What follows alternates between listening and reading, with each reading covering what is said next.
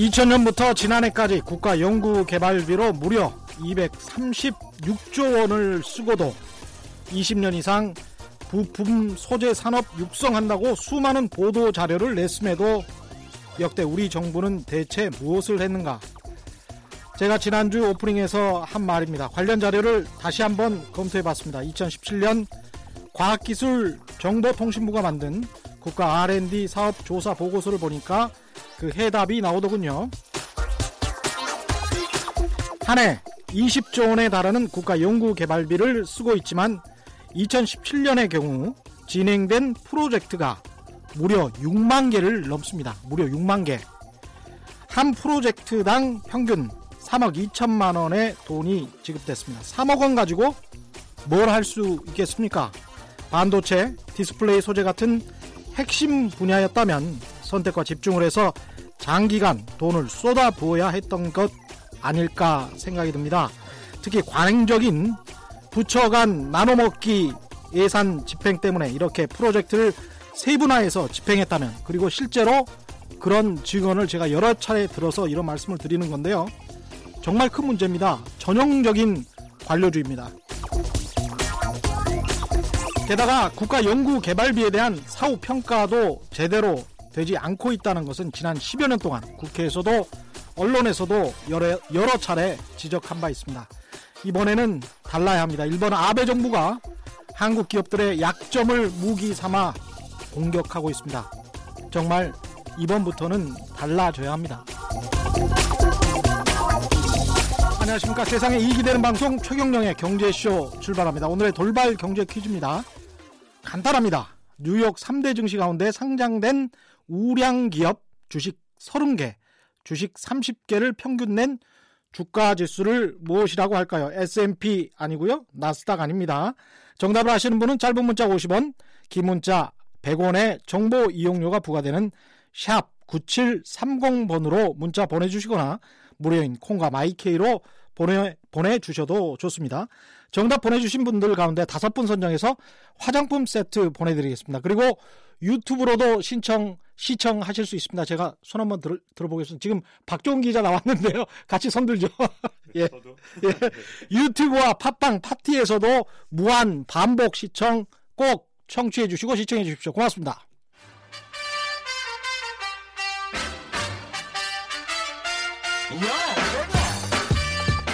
최경영이 원하는 건 오직 정의. 경제 정의를 향해 여러 걸음 깊이 들어갑니다. 최경영의 경제 쇼. 네, 최경영의 경제쇼 오늘은 손 흔드신 분 보셨죠? 특별한 초대석 시간을 마련했습니다. 유튜브로 보고 계신 분들은 정말 반가워하실 것 같습니다. 지난 최경령의 경제쇼 전에 박종훈의 경제쇼라고 있었습니다. 지금은 뭐 거의 잊혀졌다고 봅니다. 잊혀진 건가요? 이 경제쇼의 첫 진행자이자 전임 진행자시죠. 박종훈 기자 스튜디오에 나왔습니다. 안녕하세요. 네, 안녕하세요. 예, 예.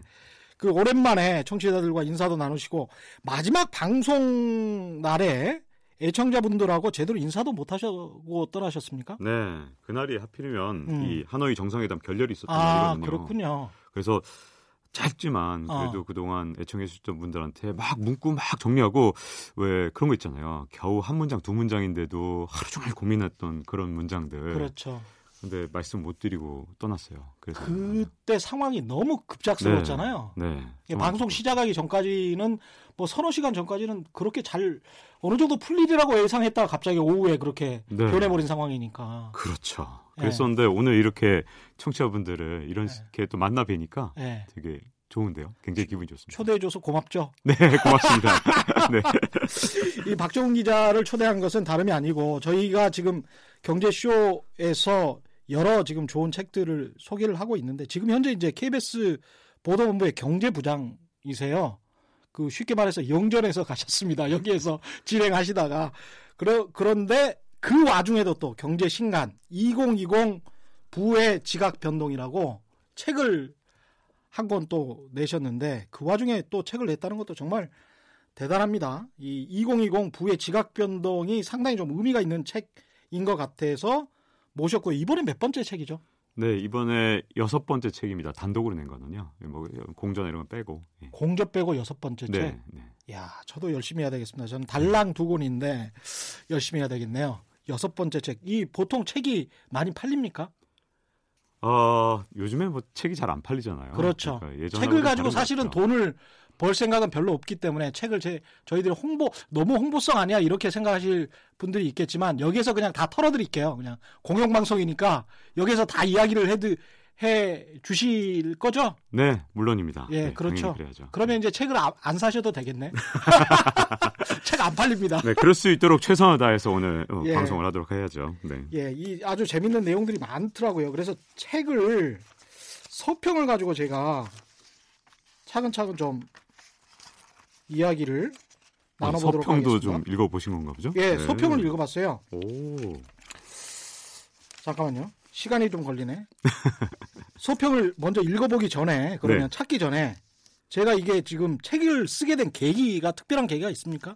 네, 사실은 2020년에 위기 온다고 정말 난리도 아니었거든요. 예. 그러니까 뭐 엄청난 지각 변동이 생길 것처럼 예언가적으로 미래를 예언한 사람들 정말 많았는데요. 예. 그런 사람들이 보통 사람들이 아니었어요. 왜냐하면 음. 벤 버냉키 같은 음. 미 연방준비제도 이사회 전 의장 이런 사람이 2020년이 되면 미국 경제가 코요테처럼 와일 코요테처럼 추락할 것이다. 그 기사가 있었죠. 네, 저는요 처음에 네. 와일 코요테가 제가 모르는 경제 용어인 줄 알고, 음. 야 정말 와 내가 진짜 몇십 년을 경제 공부했는데 동물 네. 이 내가 지금 버냉키가 네. 한 말이 무슨 말인지 못 알아듣고 있다 큰일 네. 났다. 네 지금 헛공부했구나 이런 생각까지 했었는데 다행히 경제 용어가 아니고요. 네. 어린이들 보는 만화인데 네. 어, 혹시 보신 분들도 있을 거예요. 네. 로드러너라고 이 새가 도망가면 음. 이 코요테가, 코요테가, 막 쫓아다니는데 음. 이 새가 교묘하게 싹 피하면서 코요테는 항상 이 만화 끝날 때 음. 벼랑 끝으로 떨어지면서 끝나거든요. 음. 그러니까 미국 경제가 2020년이 되면 와일 코요테처럼 떨어질 거다, 추락할 네. 거다, 한없이 절벽 밑으로 추락한다 이런 굉장히 무시무시한 얘기를 다른 사람도 아니고 음. 이 연준 전 의장이 얘기를 했던 거거든요. 그랬죠. 여기다가 뭐 이 헤지 펀드의 제왕이라는 레이 음. 달리오도 음. 어 이제 뭐 경제가 야구로 치면 9회 말까지 한다면 7회다. 음. 이제 2회밖에 안 남았다. 한 2년쯤 되면 경제 위기 온다. 2018년에 그렇게 얘기를 했단 말이죠.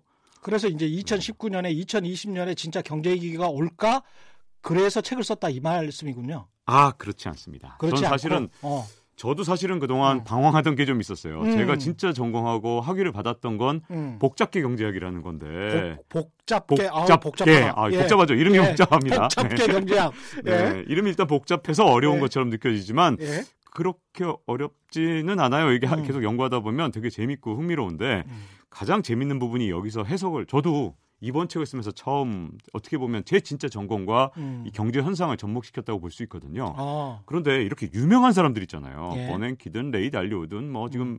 경제 위기라고 얘기한 사람, 2020년 위기라고 얘기한 사람이 너무 많았고 경제학자들 한 60명 이렇게 서베이 여론조사를 음. 해보면 음. 3분의 2 이상이 2020년에 위기 온다. 뭐 이렇게 그 시점이 2017년이었던 18년 말에 18년 말에 18년 말에 어. 정말 쏟아져 나왔고 저조차도 음. 2018년 말에 저한테 묻는다면 2020년에 위기 올 것 같다 이렇게 말할 수 있었는데. 음. 음. 자, 그런데 여기에 복잡계가 왜 들어가냐면요. 예.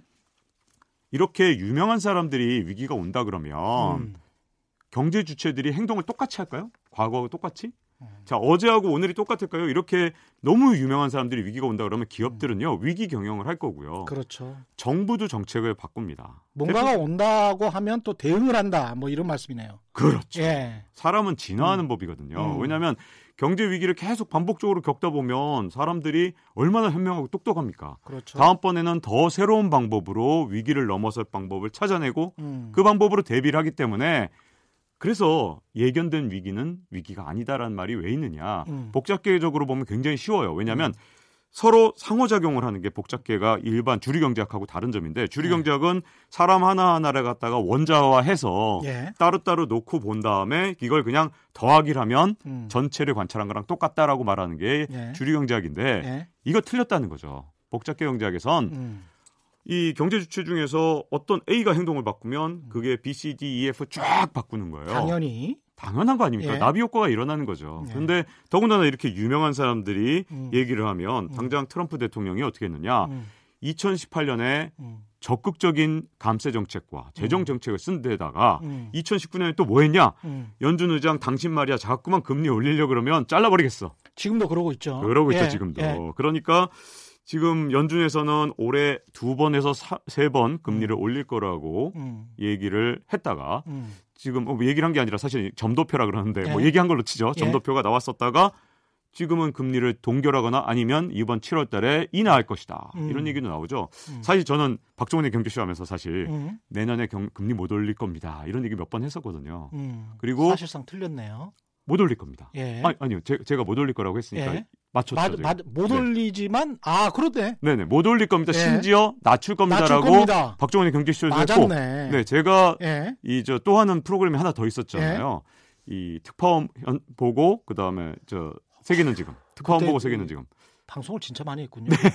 거기서도 제가 똑같은 어. 말을 했습니다. 신년 기획에서요. 음. 2019년 신년 기획에서 올해 금리 올린다는 전망인데 그렇지 못합니다. 아마 음. 못 올릴 겁니다. 음. 아마 낮출지도 모릅니다 하고 제가 생방송 중에 얘기를 했었는데 음. 바로 그 배경이 뭐냐. 음. 생각보다 미국 경제가 악화되는 속도가 빠를 수 있고 첫 번째는 두 네. 번째는 네. 트럼프 대통령이 재선을 노리기 때문에 음. 2019년에 재선을 노리려면 방법 하나뿐이에요. 금리를 선제적으로 낮춰야만 그래야 한 9개월 뒤에서 1년 뒤쯤에 실물 경제에 영향을 미치기 때문에 선제적 금리 나 그렇죠. 올해 네. 낮춰놔야 2020년 미국 경제가 좀 좋아진 것처럼 착시 현상을 네. 일으킬 수 있거든요. 금리를 인하할 필요성은 당장은 없지만 95년이나 98년처럼 위기가 올 것 같으니까 선제적으로 네. 금리를 인하했던 경우를 예상을 해서 이번에도 낮출 것이다 또는 높이지는 못할 것이다 이런 예측 전망이 지금 거의 맞고 있습니다. 지금 말씀하셨던 이제 복잡계라는 것은 어떻게 생각해 보면 우리가 지금까지 세상을 이해했던 게 리니어의 세상, 직선적인 세상이 결정론적 세계관, 예. 리니어죠. 그러니까 예. 직선. 완전히 네. 어떤 A라는 출발점이 있으면 Z까지 그냥 쭉 그 논리적으로 그냥 따라가는 세상이었는데 지금 세상을 제대로 이해를 해보니까 사실은 논 리니어의 세상, 그렇죠. 비선형. 네. 비선형의 네. 세상이라는 거죠. 네. 아주 얽혀 있고 설켜 직선이 아닌 거죠. 예. 네. 서로 간에 영향을 주고 그래서 A가 B를 영향을 줬는데 B가 작용을 하면 또다시 A가 반작용을 하는 네. 그래서 어디로 튈지 모르는 그런 세상이다라는 네. 그런 말씀을 하셨습니다. 그런 상황에서 우리는 어떻게 경제를 예측할 수가 있을까? 어떤 것들을 봐야 될까? 이런 이야기를 하셨고요.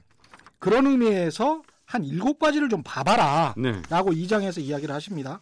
근데 2장에서 일곱 가지 시그널을 보면 경제가 보인다. 라고 이 책에서 이야기를 하셨는데 이 이야기를 하기 전에 언론이 말하는 가짜 시그널에 속지 않는 법을 일부에서 이야기를 하셨어요. 네. 이 이야기는 무슨 이야기인가요? 네, 사실 2020년에 위기 온다 그러니까 이렇게 엄청난 대응책을 만들어 놓으면 위기가 안 오느냐? 네. 그 부분 한번 또 짚고 이제 언론 얘기를 좀 해볼까 하는데요. 네. 사실은 말이죠. 또 위기에 대한 대응책을 우리가 계속해서 예방 접종을 만들고 하는 것만큼 또 위기도요 진화를 하는데 어떤 방식이냐면 위기는 음. 마치 바이러스 같아요. 돌연변이를 음. 일으키는 거죠. 음. 끝없는 돌연변이 속에서 우리 인체를 공격하는 바이러스처럼 독성을 계속 바꿔가고 우리의 항체를 계속 어, 넘어서는 그런 위기가 오기 때문에 우리가 항상 예측하지 못한 방식으로 위기가 오는 이유가 바로 거기에 있습니다. 예. 그러니까 어 우리가 미래를 완벽하게 예측할 수 없기 때문에 제가 중요시 여기는 게 바로 시그널이거든요. 음. 시그널을 먼저 캐치하고 이 시그널을 정확하게 해석하고 그 해석한 이 경제를 보는 관점을 이용해서 대응 방안을 만들어야 된다는 게 이 책의 제가 주제라고 할 수 있는데요. 예. 그런데 이걸 방해하는 게 누구냐? 오히려 언론이다. 오히려 언론인 거예요. 왜냐하면 우리도 언론인인데 네, 저도 언론인인데 예. 이 얘기를 할 수밖에 없었던 게요. 음. 제가 이 책에서 든 사례 중에 하나인데 와인 얘기를 들어요. 오스트리아 농부 음. 얘기인데 예. 70년대 후반에 이 오스트리아의 특이한 병이 귀부병이라 그래서 음. 이 병에 걸리면 포도가 쪼그라드는 대신 굉장히 달콤하고 맛있어지는데 예. 와인이 엄청나게 잘 팔린 거예요. 그래서 오스트리아 와인이 예. 귀부병이 돌았으니까 예. 병에 걸린 포도가 오히려 인기가 있었던 거죠. 음. 그런데 그 귀부병이 사라진 다음에 오스트리아 와인 더 이상 수출이 안 되니까 음. 그야말로 한마디로 호황을 경험했다가 불황을 맞는 순간 그 사람들은 어떻게 되느냐? 시그널, 가짜 시그널이나 가짜 정보를 만들어서라도 계속해서 예전처럼 와인을 팔려고 하게 되죠. 어. 그게 바로 대표적인 사례고 오스트리아 사람들 그러면 우리가 얼마나 정직한 사람, 이 사람들은 음. 항상 룰을 지킨다라는 믿음이 있잖아요. 네. 근데 80년대 초반에 어떤 일을 했냐면 똑같은 맛을 내기 위해서 와인에다가 음. 첨가물을 넣습니다. 음. 근데 그 첨가물이 음. 우리가 상상할 수 없는 첨가물이에요. 뭐냐면 음. 자동차 부동액을 넣습니다. 자동차 부동액을 네. 넣는다. 놀랍게도 자동차 부동액을 넣으면 진짜로 와인이 맛있어진다고 합니다. 아 그래요? 아니, 넣어보지 마세요. 집에서 아, 혹시 맛있게 만든다고 아. 넣어보지 마세요. 건강에 네. 안 좋다니까. 그런데 그렇게 해서 와인을 팔았는데 음. 너무 너무 잘 팔린 거예요. 이 와인이. 음. 그러니까 프랑스나 이런 데서는 의심을 한 거죠. 음. 근데 이게 왜 들켰냐? 네. 부동액을 산 이 농가가 부동액을 샀잖아요. 네. 이거를 어, 세금 깎아주세요. 내가 이렇게 비용을 지출했으니 하고서 그렇죠. 국세청에다 오스트리아 국세청에 제출했는데 어. 아니 왜 농가에서 부동액을 부동액을 샀어? 이게 어떻게 비용으로 청구가 되고? 네. 네. 근데 엄청난 대량으로 산 거예요. 어. 그만 그래서 이게 전 세상에 알려졌고 그래서 뭐 온갖 조롱하는 오스트리아 사람들은 겨울에도 반바지를 입고 다니는데 왜냐하면 음. 부동액을 먹으니까 이렇게 유럽에서 농담이 생겼을 정도로 80년대에 아. 굉장히 유명한 사건인데요. 예? 언론사도 마찬가지인 것 같습니다. 음. 황금기가 있었죠. 음. 그러다가 어, 어떻게 보면 사세가 기울고 음. 점점 언론이 이제 경쟁이 늘어나니까 이제 파이가 점점 줄어들잖아요. 네. 그래서 저는 가짜 생산, 시그널을 생산하고 있지 않느냐 음. 이런 생각을 좀 하고 있고요. 가짜 뉴스를 가짜 언론이 뉴스. 장사 하기 위해서 네. 생산하고 있다. 네, 그렇죠. 주목도를 높이기 위해서. 네, 그렇죠. 심지어 네. 일부 어, 경제 프로그램을 언론사에서는 뭐 그래서는 안 되겠지만 음. 뭐 의혹이 지금 들고 있는 게 아예 뭐 건설사가 아니면 뭐 시행사나 이런 데서 네. 프로그램 운영권을 갖고서 네. 마음껏 프로그램을 조율할 수 있다 이런 음. 의혹이 들어서 지금 뭐 여러 가지 조사도 나서고 지금 그런 상황이거든요. 그 정도기 때문에 어, 실제로 언론... 그랬던 경우들이 좀 있습니다. 네. 종합편성 채널 같은 경우에 네. 실제로 방송통신위원회에서 지난 정부 이야기인데요. 아. 네. 실제로 그랬던 일이 있고요. 네. 그래 심지어는 뭐 주식 시장을 주식 시장 전문가라고 나섰던 사람들이 뭐 경제 TV에 등장을 해서 사실은 작전 세력과 내통하고 주식을 주가를 띄웠다가 쇠고랑 찬 경우도 있었죠.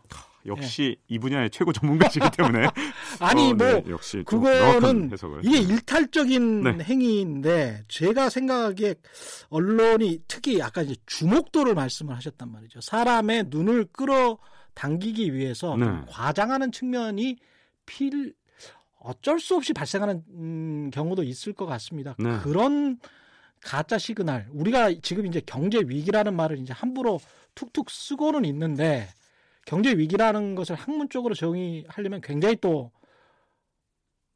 이 어렵지 않습니까? 그렇죠. 아주 좁죠. 경제 위기라는 개념 자체는 네. economy crisis 하면 굉장히 이제 좁은 개념인데 우리 한국 언론에서는 굉장히 광범위하게 네. 아무 때나 경제 위기라고 이야기를 하고 있고 그것도 일종의 이제 사람들의 눈을 사로잡기 위한 선정성 주목도 에 의한 것이 아닌가 그런 생각도 좀 들고 드네요. 예. 그러니까 뭐 예를 들어서 올 상반기 같은 경우는 화폐 개혁을 한다. 뭐 예. 리디노미네이션을 해서 그렇죠. 그런 이야기 뭐 많았죠. 바꾼다. 예. 이렇기 때문에 부동산을 사둬야 된다. 뭐 음. 이런 식의 사실상 이거는 거의 가짜 뉴스 수준이라고 저는 보는데 그렇죠. 그런 것들이 네. 버젓이 사실은 좀 이름 좀 달고 있는 그런 언론사에서도 이거 기사화가 아니 박사님들이 나와서 막 그런 이야기를 네, 해요. 네. 네. 근데 그 그 리디노미네이션 한 1년 정도 지금 주장을 했는데 네. 이분들 이 정부 끝날 때까지 이거 안 하면 그래도 방송 계속 할 겁니다. 그분들은. 그렇죠. 그렇죠. 그래서 네. 첫 번째는 어 제일 먼저 중요한 게요. 노이즈와 시그널을 구별해야 됩니다. 음. 노이즈 잡음들 있잖아요. 예. 사람은 자꾸만 패턴을 찾으려고 하는 그런 경향이 있어요. 예. 왜냐하면 패턴이 옛날 원시 시대에는 음. 인간의 생존 가능성을 높여줬거든요. 예. 그런데 안타깝게도 그렇게 무의미한 데서 패턴을 자꾸만 찾으려는 노력은 음. 오히려 자기 자신을 굉장히 위태롭게 경제 상황에서는 그렇죠. 원래는 노이즈거든요. 어. 예. 근데 그 노이즈에서 자꾸만 신호를 찾는 것 음. 이게 굉장히 위험하기 때문에 일단 예. 노이즈에서 시그널을 구별하고 음. 그다음에 아까 지금 말씀드린 가짜 시그널과 진짜 시그널을 예. 구별하고 이걸 통해서 진짜 시그널을 정확하게 해석하는 것 음. 이걸 책에서 다루려고 굉장히 노력을 했다고 보시죠. 자 그러면 이제 진짜 시그널 이야기를 들어가 보죠. 네. 일곱 가지 시그널만 알아도 경제가 보인다. 네. 일곱 가지 시그널에 집중하라. 이런 이야기를 하십니다. 일장에서 금리 시그널 네. 금리 인하가 시작되는 순간을 주목하라. 이게 무슨 말인가요? 그렇죠. 이 처음에 음. 언론사들이 이게 참 재밌어요. 금리 인상을 처음 시작하면요. 음. 마치 당장 내일이라도 위기가 올 것처럼 기사를 쏟아냅니다. 예. 자, 이게 금리가 오르니까 당연히 이제 주식 투자를 줄일 거고 예. 주가가 폭락할 것이다. 예. 그런데 사실은요. 예. 금리 인상을 미국에서 미 연준이 할 음. 때는 어떤 상황이냐면 경제가 가장 좋을 때 하는 거예요. 그렇죠. 올려도 되니까 하는 겁니다. 그렇습니다. 그래서 금리를 인상하는 음. 동안은 사실은 음. 제가 이런 표현을 책에서 썼는데 음. 파티가 절정을 향해서 달려가는 것을 알리는 시그널이 바로 금리 인상을 처음 시작하는 시그널이다. 그렇기 야, 때문에 그건 예. 파티가 끝나는 시그널이 음, 아니거든요. 예. 근데 금리를 인상 중단하는 상황, 음. 이 중단의 상황은 이제 사실은 거의 절정에 다다랐다는 걸 보여주는 거고요. 지금의 상황이네요. 그렇죠. 그런데 예. 재밌는 거는요. 요때는 음. 또 언론사들이 반대로 시그널을 줍니다. 음. 야, 이제 금리 인상 안 한다. 오히려 음. 금리를 낮출 것 같다. 이게 음. 주식 투자 늘려야 되고 음. 이제 주식 주가가 더 오를 거다. 그게 왜 또 먹히냐 하면 음. 금리 인상을 중단한 다음에 바로 주가가 떨어지지 않고요. 보통 음. 6개월에서 24개월 뒤에 주가가 떨어졌습니다. 6개월에서 24개월 네. 뒤에. 지금까지 역사를 보면 음. 예. 지금까지 금리 인상을 했던 여러 가지 시기가 있어요. 94년, 99년, 2004년 금리 인상을 시작했는데 예. 예. 이 99년을 제외하면은 음. 대부분 다 한 24개월이었고요. 99년은 음. 바로 주가가 떨어졌기 때문에 예. 좀 특이한 때지만 예. 보통 금리 인상 중단하자마자 떨어지는 게 아니라 음. 뭐 시차가 한 24개월까지 나거든요. 음. 그러니까 이게 약간 어 가짜 시그널이 나오기가 참 좋은 거예요. 그때는 음. 사실은 약간 이제 경계감을 가져야 될 텐데 금리 음. 인상을 중단했다. 그 얘기는 무슨 말이냐면 음. 연준이라는 것은 미국 최고의 경제 전문 기자 전문가들이잖아요. 예. 이 전문가들이 어 이제 금리를 올리기가 좀 어려운 상황이네. 음. 경제가 이제 더 이상 어 과거처럼 호황은 아닌가 봐라는 예. 판단을 했을 때 금리 인상을 중단하는 겁니다. 음. 그렇기 때문에 오히려 어 파티가 곧 끝날지도 몰라. 이제 좀 약간 안전벨트를 맬 필요가 있어라는 신호로 받아들이는 게 더 맞다고 봅니다. 이건 뭐 분석의 차이일 수도 있겠습니다. 그러니까 월스트리트 저널에서는 최근에 이런 보도를 했었는데 일곱 번의 금리 인하기 동안 아, 주식시장의 수익률이 채권 수익률을 앞섰다 이런 보도를 했었습니다만은 이종우 이카노미스터도 그렇고 우리 최경영의 경제쇼에 나와서 이야기했던 전문가들이 지금의 상황은 그런 상황이 아니다. 지금 박종훈 기자가 이야기하는 것처럼 금리 인하가 시작되는 이 순간은 뭔가 조짐이 안 좋다. 지금의 상황은 좀 다르다. 라고 지금 이야기를 하고 있기 때문에 그런 점에서는 또 동일한 분석인 것 같습니다. 그 다음에는 이제 부채를 가지고 아, 이야기를 하셨어요? 네, 근데 부채로 네. 넘어가기 전에 사실 이 문제를 음. 완전히 음. 끝까지 가야 되는 문제가 네. 있습니다. 왜냐하면 네. 여기까지가 끝이 아니거든요. 아, 그래요? 요번에 금리 문제는 아. 또 조금 복잡합니다. 아. 왜냐하면 연준을 제가 지켜보아야 된다. 예. 굉장히 중요한 시그널이라고 말씀을 드렸지만 예. 사실 이번엔 좀 달라요. 음. 이번엔 뭐가 다르냐면 음. 원래 사실 월가에서 금기어가 this time is different. 예. 이번엔 다르다라는 말이거든요. 왜냐하면 예. 어, 이번엔 달라. 주가가 더 오를 것 같아. 음. 라고 말한 다음에 항상 망하거든요. 예. 근데 이번엔 진짜로 달라요. 뭐가 다르냐면, 예. 어, 연준이 금리 인상을 그만둔 시점이 정말 경제만 봤느냐? 음. 그렇지 않은 부분이 있어요. 사실은 그렇죠. 트럼프 대통령이 음. 지금 굉장히 압박을 많이 하고 있는데다가 음. 지금 연준이 시장을 약간 좀 주도하는 능력을 완전히 잃어버렸습니다. 음. 그렇기 때문에 과거에 그린스펀 같은 그런 어떤 카리즈마 있는 예. 연준이 아니거든요. 예. 그래서 시장이 막 기대치가 이제 더 이상 금리 못 올려라고 기대치가 높아졌을 때 음. 금리를 더 인상할 수 있는 연준의 시장 주도력이 없어요. 예. 그러니까 두 가지 문제가 있죠. 트럼프 대통령이 금리 인하를 바라는 것과 시장에 끌려다니기 시작한 연준. 그렇기 음. 때문에 평소보다 제가 보기엔 1년쯤 먼저 금리 인상을 멈췄다라고 보여집니다. 왜냐하면 음. 19년에 원래 금리 인상을 두 번에 세 번 더 할 거였고 예. 그러니까 버냉키나 아니면 아까 레이 달리오가 음. 어 이거 20년에 위기 오겠는데라고 음. 한 거예요. 예. 그런데 최근에 레이 달리오가 위기 올 확률을 20년의 위기 올 확률을 갑자기 100%에 가깝게 보다가 음. 슬쩍 조심스럽게 30%로 낮췄습니다. 음, 금리 인하 한다니까. 네, 왜냐하면 네. 금리가 자기 생각과 달리 지금 인상 속도가 낮춰, 늦춰지거나 아니면 뭐 지금 네. 동결 또는 심지어 7월에 인하한다는 얘기까지 네. 나오니까 그렇게 된 건데 음. 그렇기 때문에 사실은 아까 제가 미 연준을 음. 미국 최고의 경제 전문가들이 보는 경, 미국의 경제 상황이라고 제가 말씀드렸잖아요. 그렇죠. 예. 그런데 시장의 집단 지성이 보는 음. 금리는 뭐냐면 장단기 금리 차라고 봐야 됩니다. 예. 그래서 장기와 단기 금리 차. 음. 워낙 뭐 경제 전문 예. 기자시니까 예. 아시겠지만 예. 장기 금리가 당연히 단기 금리보다 금리가 높아요 정상인데 그렇죠. 예. 이상하게 경제가 절정에 올랐을 때는 음. 이 장단기 금리가 역전되는 현상이 일어나지 않습니까?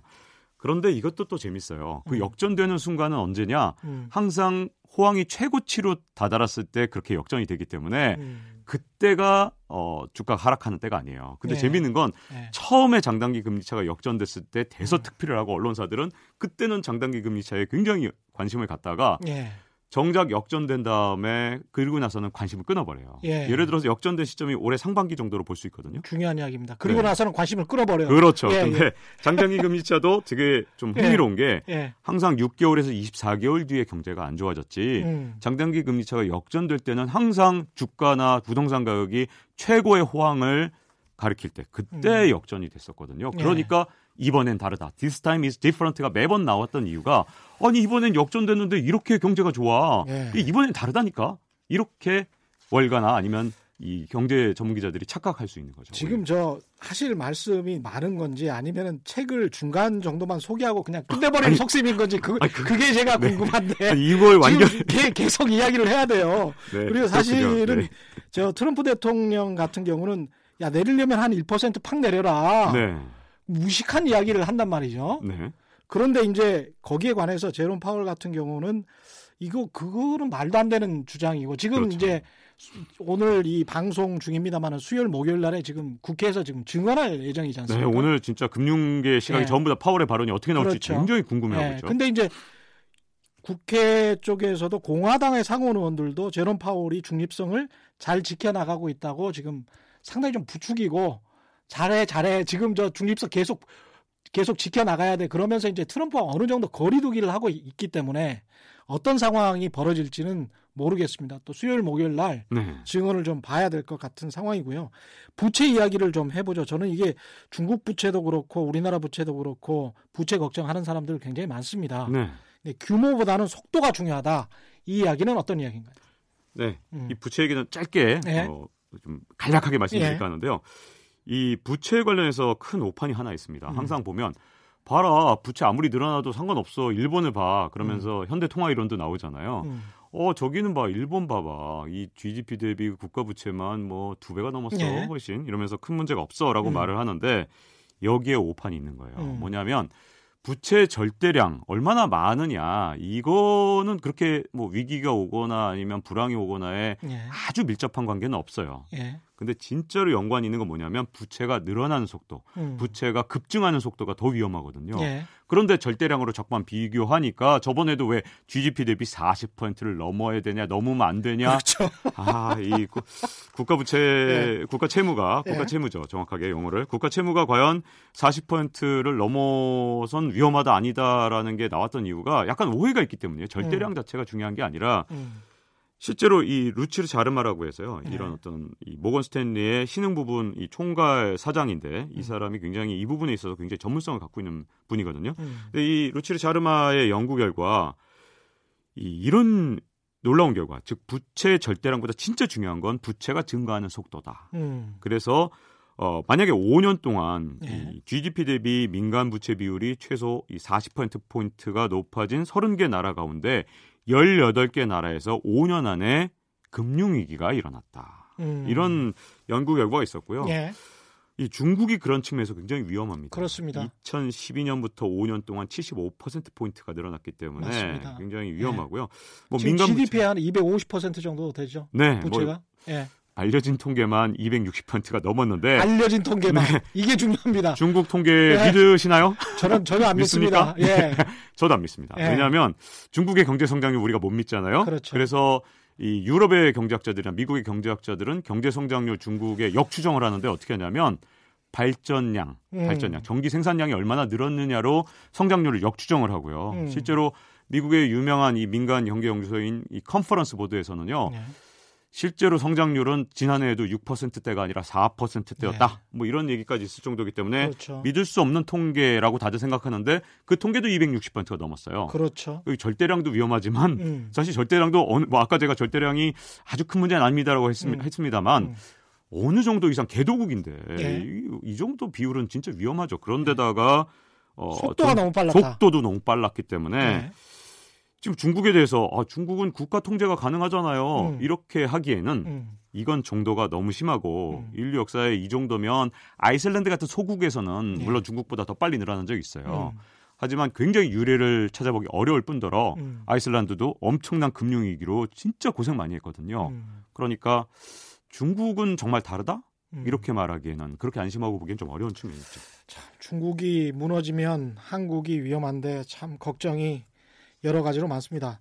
버블 시그널과 환율, 중국 이야기, 이제 인구 쏠림 이야기를 한꺼번에 하셔야 되고요. 나중에 이제 또 승자가 되는 법, 이런 상황에서 승자가 되는 법까지 좀 정리를 해 주시기 바랍니다. 일단 오늘 돌발 경제 퀴즈 한 번만 더 내드리겠습니다. 경제 퀴즈는요, 뉴욕 3대 증시 가운데 하나지요. 상장된 우량 기업의 주식 30개, 30개를 평균 낸 주가 지수를 뭐라고 하는지 정답 아시는 분은 짧은 문자 50원, 긴 문자 100원에 정보 이용료가 부과되는 샵 9730번으로 문자 보내주시거나 무료인 콩과 마이케이로 보내주셔도 좋습니다. 정답 보내주신 분들 가운데 다섯 분 선정해서 화장품 세트 보내드리겠습니다.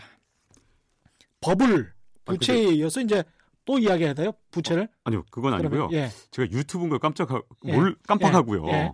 예. 제가 놀래는 표정이 그대로 나갔을 것 같아요. 아니, 제가 뭐, 지금 한꺼번에 네. 다 말씀 어 그 해야 되나 했을 때 제가 막 눈이 둥그레지면서 아 유튜브가 차근- 동시에 나간다는 걸 제가 깜빡했습니다. 네. 요점만 네. 버블과 환율 네. 묶어서 이야기해 볼까요? 사실 버블이 굉장히 중요하기 때문에 예. 버블을 조금 길게 얘기하고 예. 환율을 아주 짧게 예. 얘기를 해볼까 하는데요. 예. 자, 이 세계의 천재 아이작 뉴턴이 사실은 이 물리학자일 뿐만 아니라 조폐국장까지 했기 때문에 예. 사실상 경제도 굉장히 많이 아는 사람이었는데 예. 이제는 꽤 알- 많이 알려졌죠. 남의 회사라는 회사, 사우스시라는 음. 회사에 투자했다가 음. 이 자기 재산이 10분의 1 토막이 났던 적이 있거든요. 예. 제가 그 당시 금값하고 제가 정말 직접 계산해 봤습니다. 아?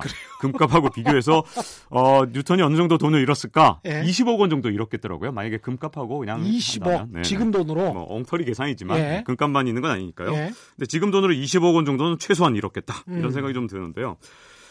그때 남겼던 말이 천체의 움직임은 한 치의 오차도 없이 예측할 수 있지만 음. 인간의 광기는 예측할 수 없다. 광기. 어, 이 말이 예. 굉장히 중요한데요. 그렇죠. 그래서 버블은 버블이 끝나봐야 버블이었던 것을 알 수 있다. 알 수 이런 말이 있죠. 있죠. 예. 그런데 꼭 그런 건 아닙니다. 왜냐하면 음.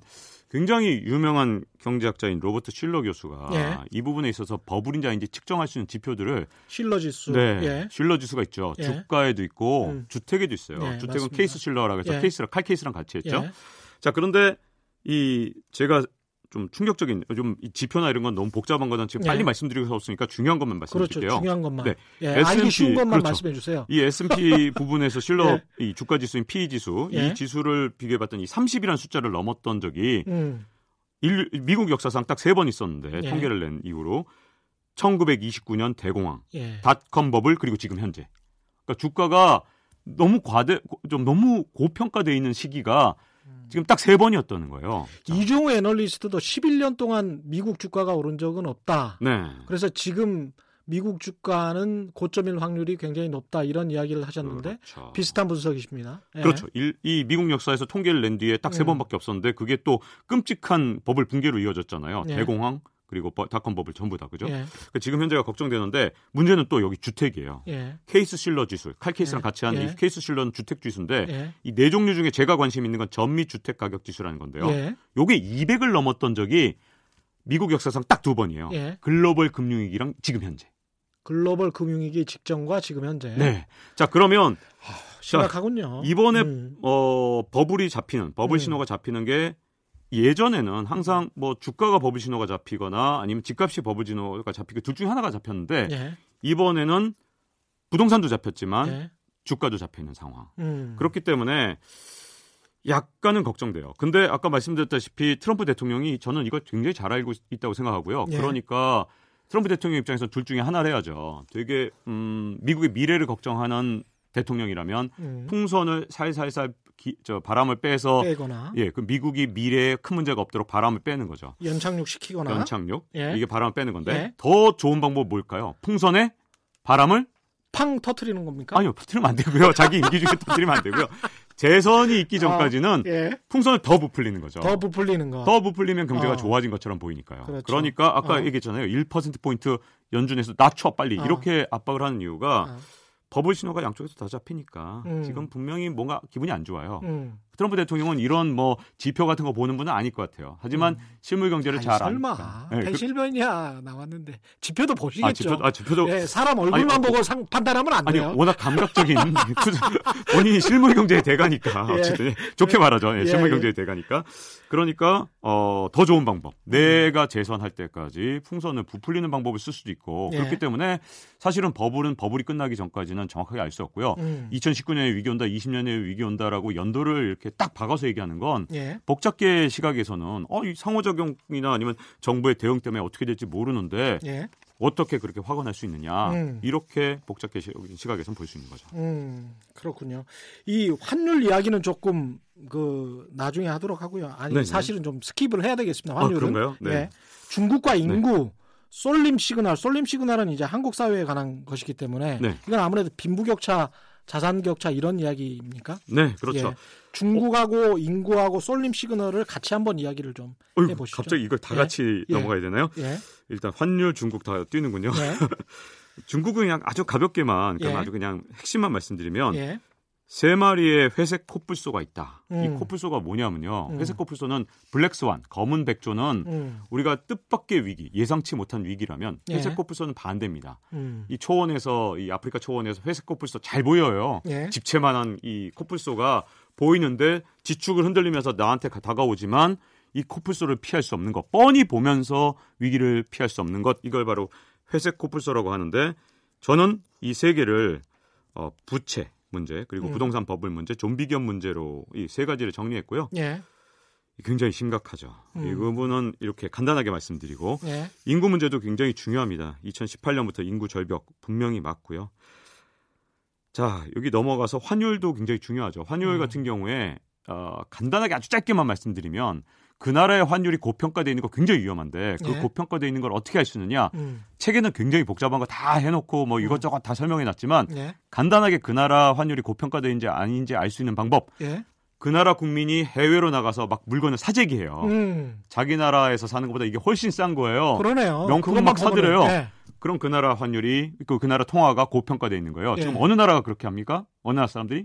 어느 나라 사람들이 그렇게 하나요? 중국 사람들이. 중국 사람들이 많네. 어마어마하게 고평가돼 있기 때문에 어마어마하게 사재기를 하는 거고요. 맞습니다. 그렇기 때문에 중국 당국에서 온갖 규제를 만들어서 외화를 인출도 못하게 하고 또 인출하면 신고하게 하고 온갖 규제를 계속 해마다 막 두세 개씩 넣고 있는 이유가 중국 위안화. 약간 아. 좀 자세히 볼 필요 있고요. 음. 이건 쑥 지나갔습니다. 예. 이렇게 간단간단하게 넘어가서 그럼 음. 이제 일곱 번째 시그널로 확 아주 지나가서 훌륭한 인사이트입니다. 네. 예. 쏠림 시그널을 좀 얘기할까 하는데요. 음. 좀 안타깝게도 우리나라가 지금 많이 쏠려 있어요. 그 예. 그 이유가 제가 보기에는 한 언제부터 시작됐냐면 한 20, 2010년대 중반, 그러니까 15년, 16년이에요. 예. 그때 우리나라 수출이 갑자기 무너졌습니다. 음.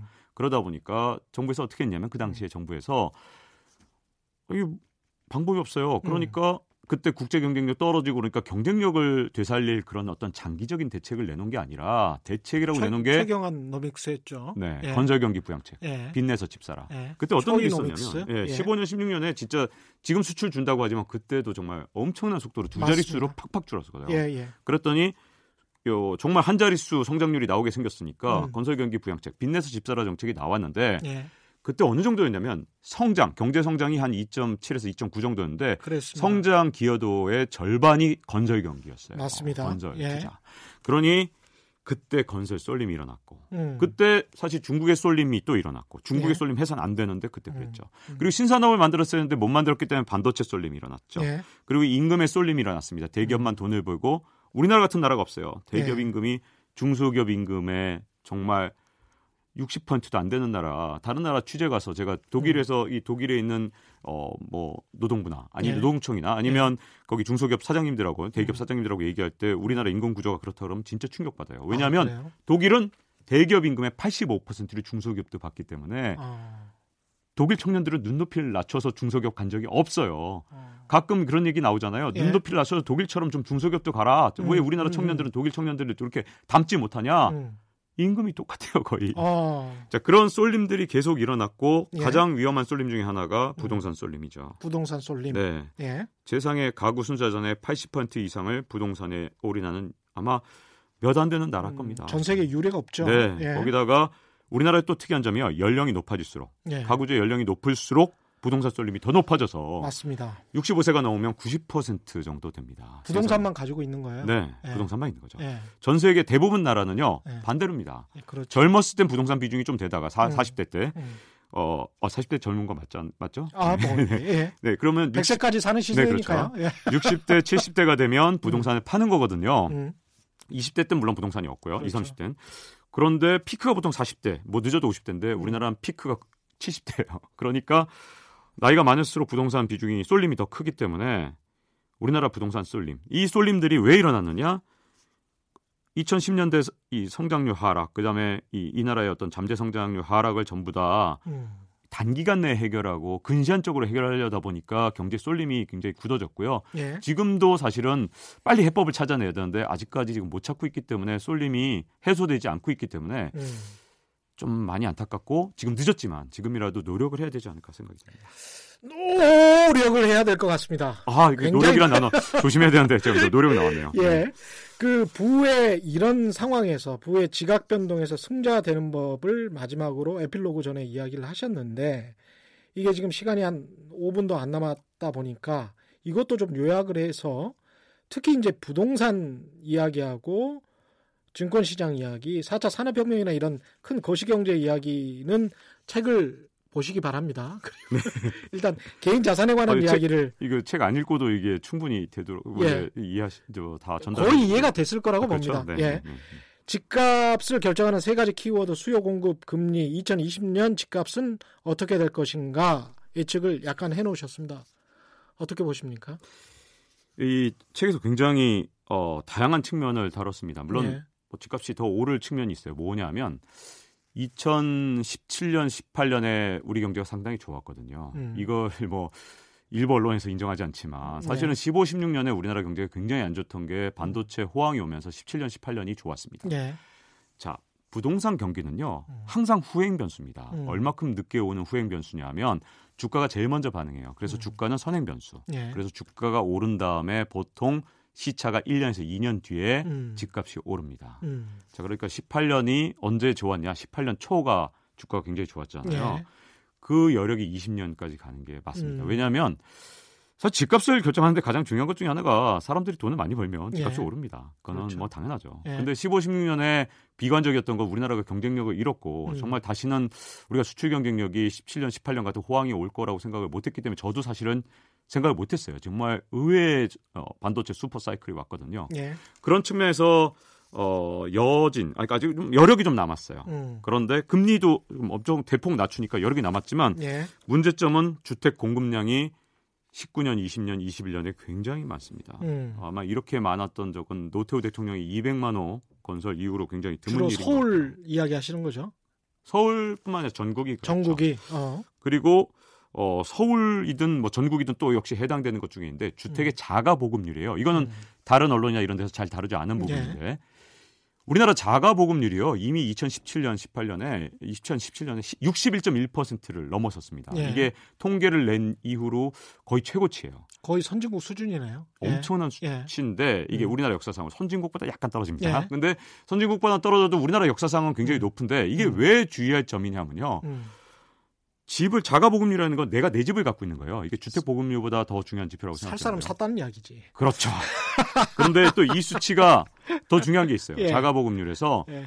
우리가 1인 가구가 지금 한 10, 10여 년 사이에 두 배로 늘어났거든요. 음. 그런데도 자가 보급률이 이렇게 늘어났다는 건 음. 진짜 살만한 사람 다 샀다는 거거든요. 이제 앞으로 받아줄 사람이 없는데 어떡하냐 이런 생각을 해야 됩니다. 그래서 예. 이 박근혜 정부 때 어떻게 했냐면 임대사업자들한테 특혜 주면서 음. 임대사업자들이 집을 많이 살 수 있도록 온갖 그렇죠. 특혜를 줬던 거죠. 예, 왜냐하면 이 그런 자가보험이 떨어진 음. 걸 봤기 때문에. 음. 어, 지금 표정을 보니까 끝날 시간이 다 된 것 같습니다. 제가 예. 저 표정을 저, 줬었거든요. 여기서 정리를 해요. 불안불안합니다. 네, 네. 예. 한 1분 남았습니다. 네. 최악의 공포가 시작되는 그 순간이 기회다라고 에필로그를 하셨어요. 그래서 사실은 위기가 기회다라는 측면이 맞고 그런 측면에서 마지막으로 그 투자자들이나 청취자들에게 하실 말씀을 해 주십시오. 네, 예. 최악의 사실 공포 속에서 음. 이 심연에서 사실 기회를 찾는 거고요. 예. 항상 역전은 이 지각 변동이 있을 때 왔다는 거. 역전은 지각 변동이 있을 때 왔다. 네. 예. 그거 없이는 사실은 후발 주자가 선발 주자를 따라잡기가 굉장히 어렵습니다. 고맙습니다. 오늘 긴 시간 좋은 말씀 감사합니다. 2020 부의 지각 변동 책을 펴내신 아, KBS 보도본부의 박종훈 경제부 장과 함께 했습니다. 고맙습니다. 네, 고맙습니다. 오늘 돌발 경제 퀴즈 정답은 다우지수, 다우존스 산업평균지수였고요. 당첨자는 인터넷 홈페이지에서 확인하실 수 있습니다. 저는 KBS 최경영 기자였고요. 내일 4시 10분에 다시 찾아뵙겠습니다. 지금까지 세상에 이익이 되는 방송 최경영의 경제쇼였습니다. 고맙습니다.